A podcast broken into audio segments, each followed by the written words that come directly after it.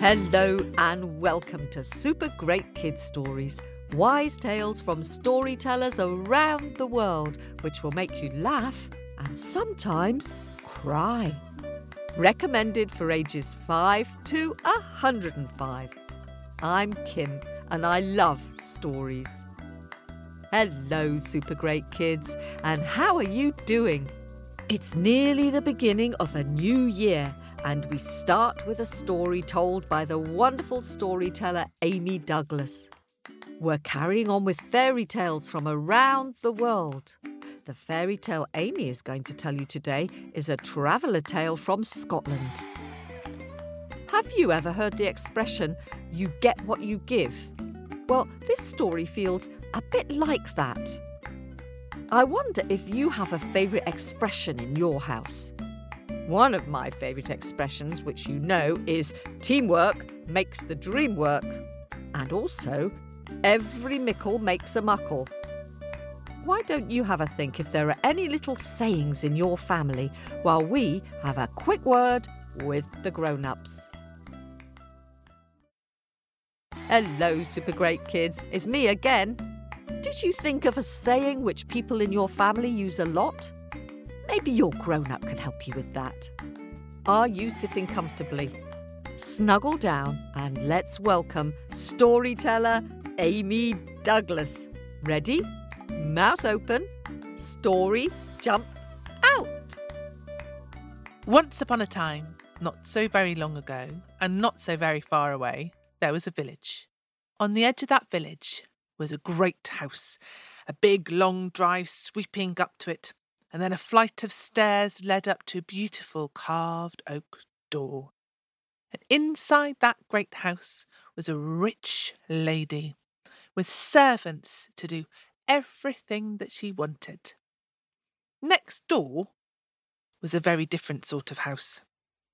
The seamstress lived there. She made clothes for a living. She lived in a little cottage with her daughter. She called it a cottage but it was struggling to even be a cottage. It had one room down below with a fireplace where she did all of her cooking, and in the same room that's where she would work. She had a table with scissors and a needle where she could make her clothes.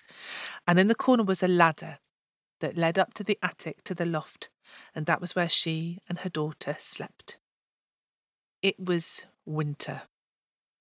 The days were short, the nights were long.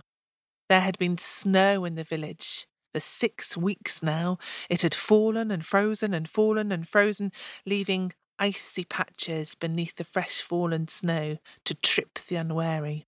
But it was nearly midwinter and nearly Christmas.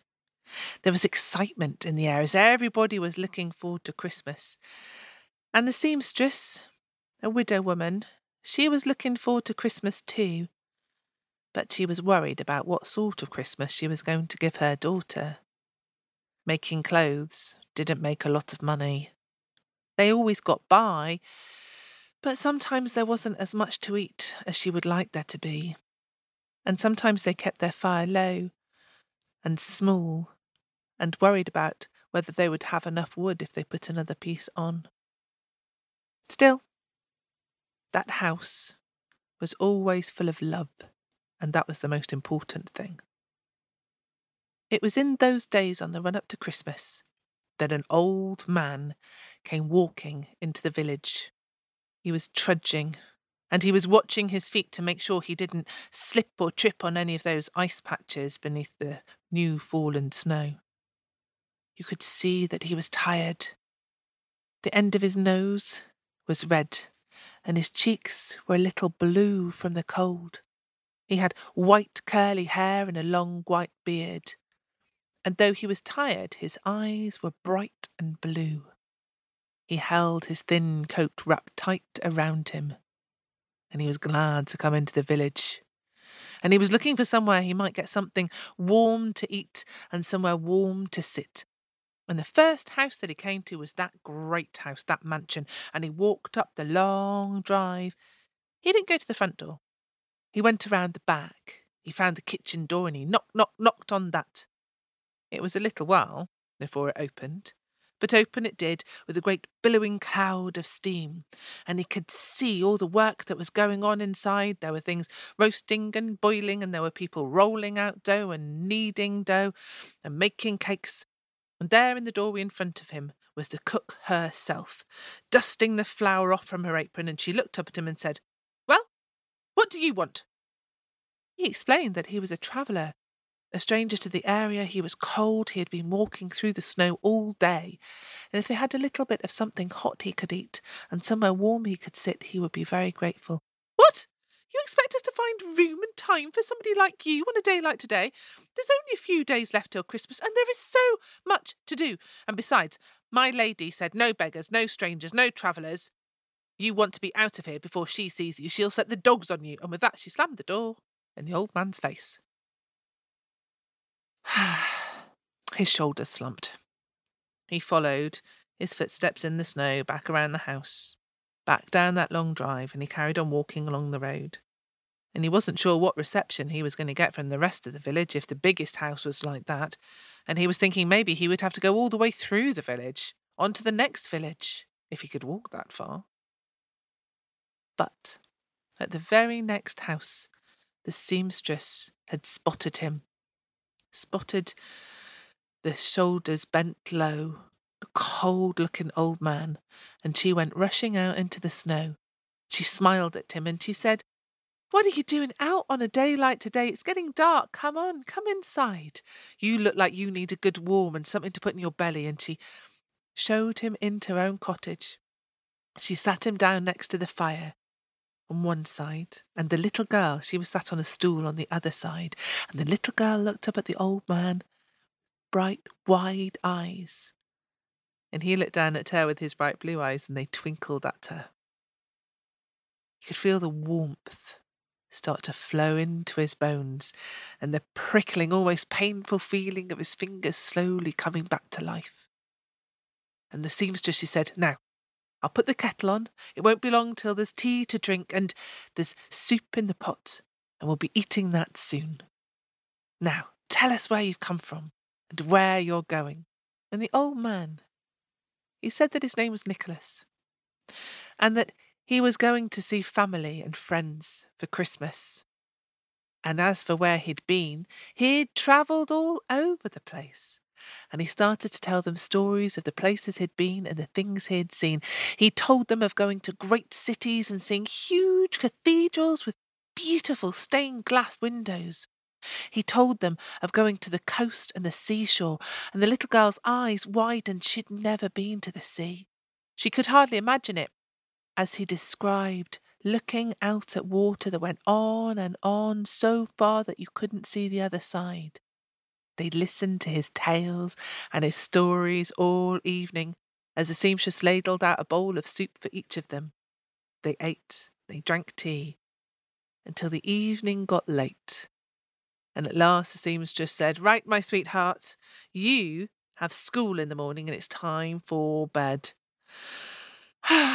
Complaining and reluctantly, the little girl went up the ladder, up into the loft, to curl up underneath her blankets. The seamstress made up a bed by the fire for the old man, and he slept curled up on the floor with the warmth from the embers of the fire, while the seamstress went upstairs up the ladder to join her daughter. The next morning, the little girl was awake, bright eyed and early. She came scampering down the ladder to find the old man already awake, already sitting up, the blankets from his bed folded. And she started asking him more questions and asking for more stories, and he smiled and he told her stories. As the seamstress came down, made porridge over the fire. Then all too soon it was time to leave. It was time to take the little girl to school, and both the old man Nicholas and the seamstress they walked her to school, they dropped her off. And the seamstress, she smiled at the old man Nicholas, and she said, I'll walk you to the edge of the village. And if you're going to see family and friends, does that mean you'll be coming back this way? When you've had the holidays, when you've spent Christmas with your family, come back. Come back and see us on your way home. And he said, You know what? I might just do that. But for now, thank you. And then he reached out and he took her hand in his. And he said, Whatever you start today, may you continue to do all day long. And then he let go of her hand. What a strange blessing, thought the seamstress.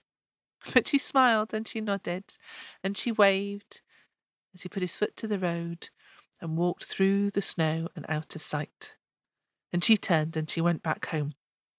And she did have something special planned that day. She had been given a bolt of cloth and she'd made a beautiful Christmas dress for one of her customers. And the bolt of cloth, well, it was just a roll of cardboard that, that had the material wrapped round it, and she hadn't needed to use quite all of the material for the lady's dress. And she thought there was a little bit of material left at the end of that bolt, and it might be just enough to make her daughter an apron for her Christmas present.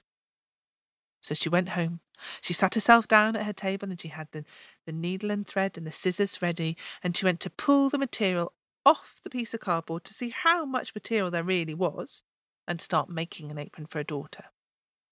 Well, she pulled the material once and the bolt rolled over. But it didn't finish the material, so she got hold of the end and she pulled it again, and once again the bolt rolled over and more material came off, and she still hadn't reached the end, and so she pulled again, and another length of material came off the bolt, but still there was material on the bolt. And now her hands took over, and they kept pulling and pulling and pulling and pulling, and more and more and more, and material came off that bolt. She couldn't believe it. And then she thought of what the old man had said to her, what Nicholas had said. Whatever you start to do today, may you continue it all day long. And that's what her hands were doing. They were pulling more and more and more material. And now she had a huge pile of material beside her until it grew so high that it fell over, started a new pile, and still she kept pulling material off that bolt all day until the cottage was stuffed full of material until at last a little girl came home, opened the door, and material began to flow out of the doorway. The sun set, and finally the seamstress pulled the material and came to the end of the bolt. The two of them stared at the inside of their cottage in disbelief. So much cloth! What happened, Mum? said the little girl. Well, said the seamstress, I don't quite know, but it must have been Nicholas. It must have been the blessing that he gave me. And what a blessing! What a blessing, sweetheart! You and I will both have new dresses for Christmas, and we can sell the rest of the material. And there is so much material here that there will be enough money that we don't have to worry about food or wood for the rest of the year and all of next year. The little girl smiled, and the two they took each other's hands and they danced around, laughing and laughing and singing. Well, that Christmas was the best that the seamstress and the little girl had ever had. They had more food than they could eat. They dressed the hut with holly and ivy. They had a beautiful Christmas tree with decorations and crackers. They had lights in their little cottage.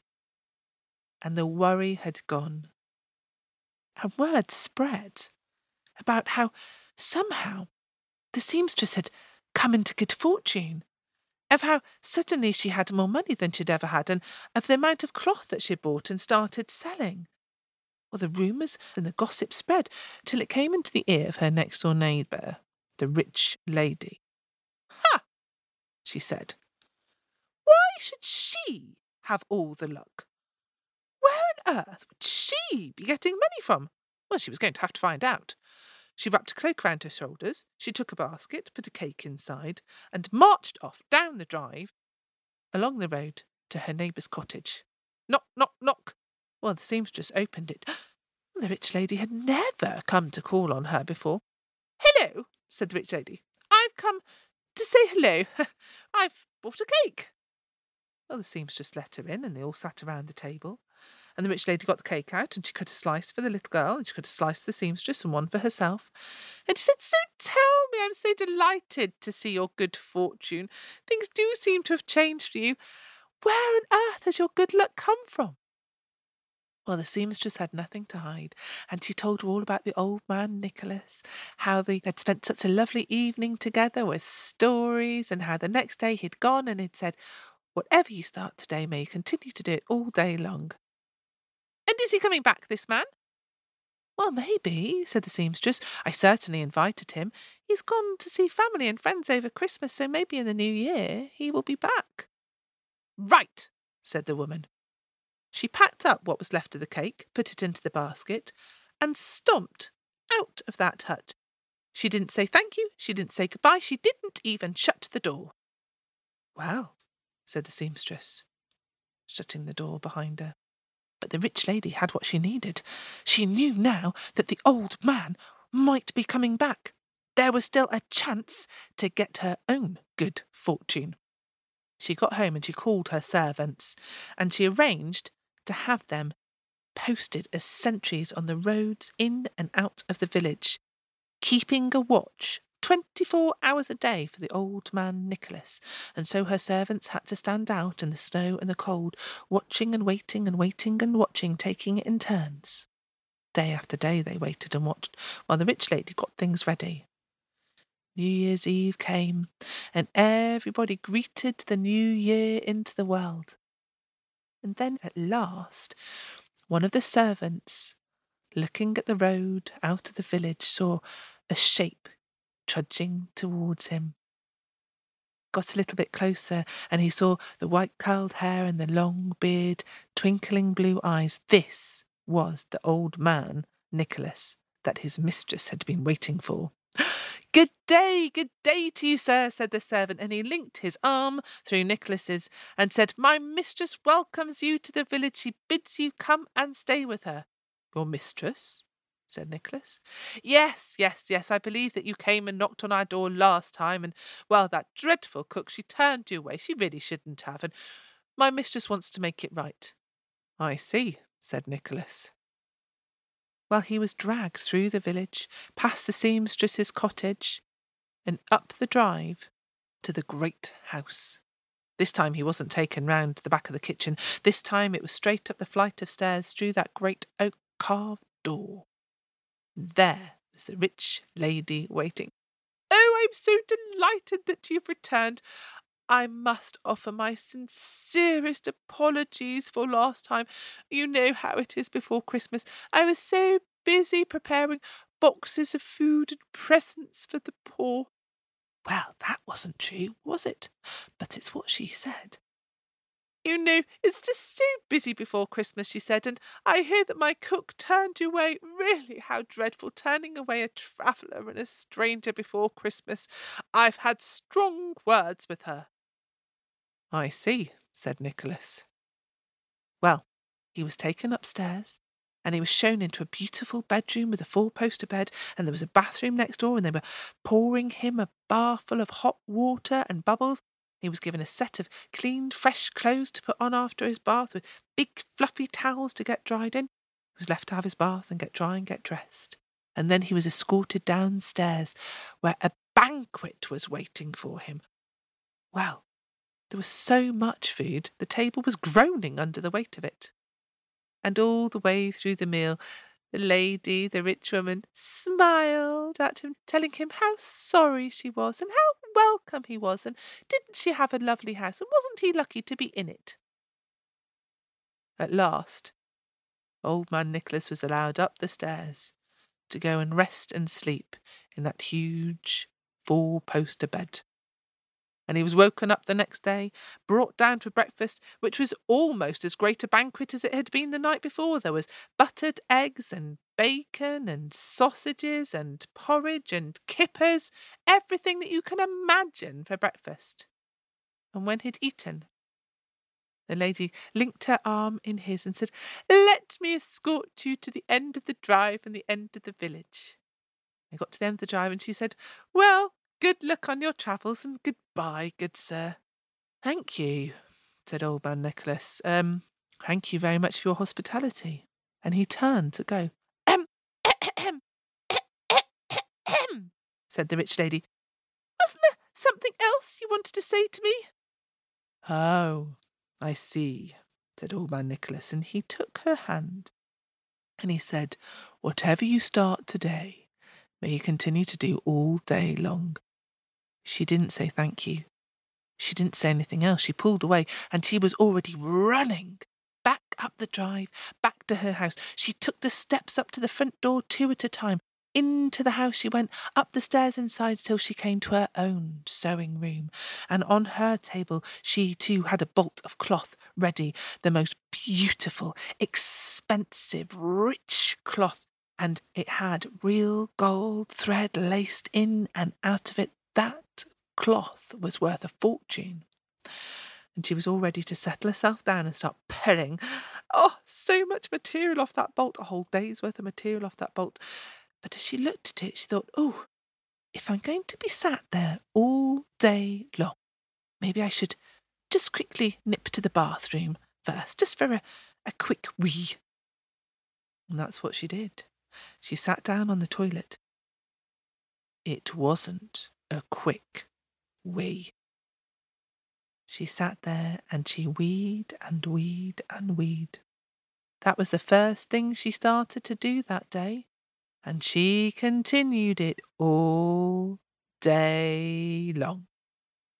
She was grateful that it was winter and they were short days, but it felt like a long, long time before finally the sun set and she was able to get off the toilet. Well, as she left the bathroom, all she could hear was giggles all the servants laughing and laughing. She gathered all of her servants together and she forbade them to ever tell anybody what had happened. But stories, well, it's hard to keep them quiet. And somebody must have said something because that story ran like wildfire around the village until everybody knew and that story kept spreading from mouth to ear, from mouth to ear, from mouth to ear, until it came into my ear and out of my mouth. And now I've told that story to you.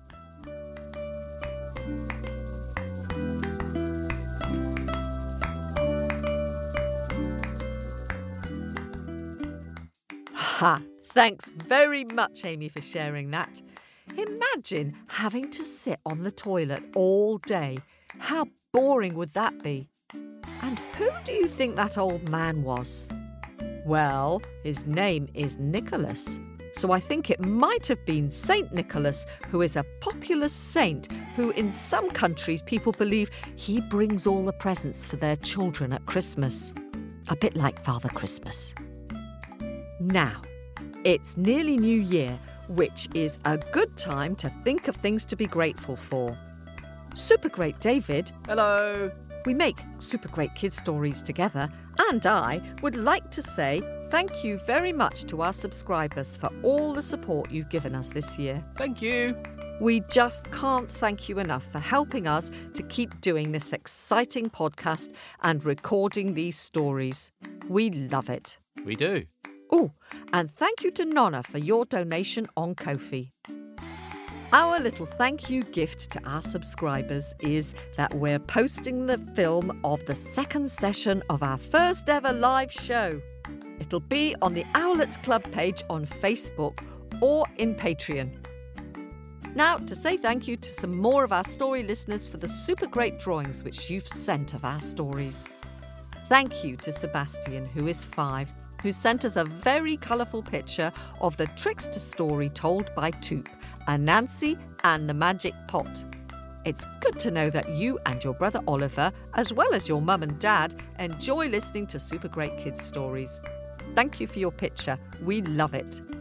And thank you to Mira, who is five in San Rafael in California.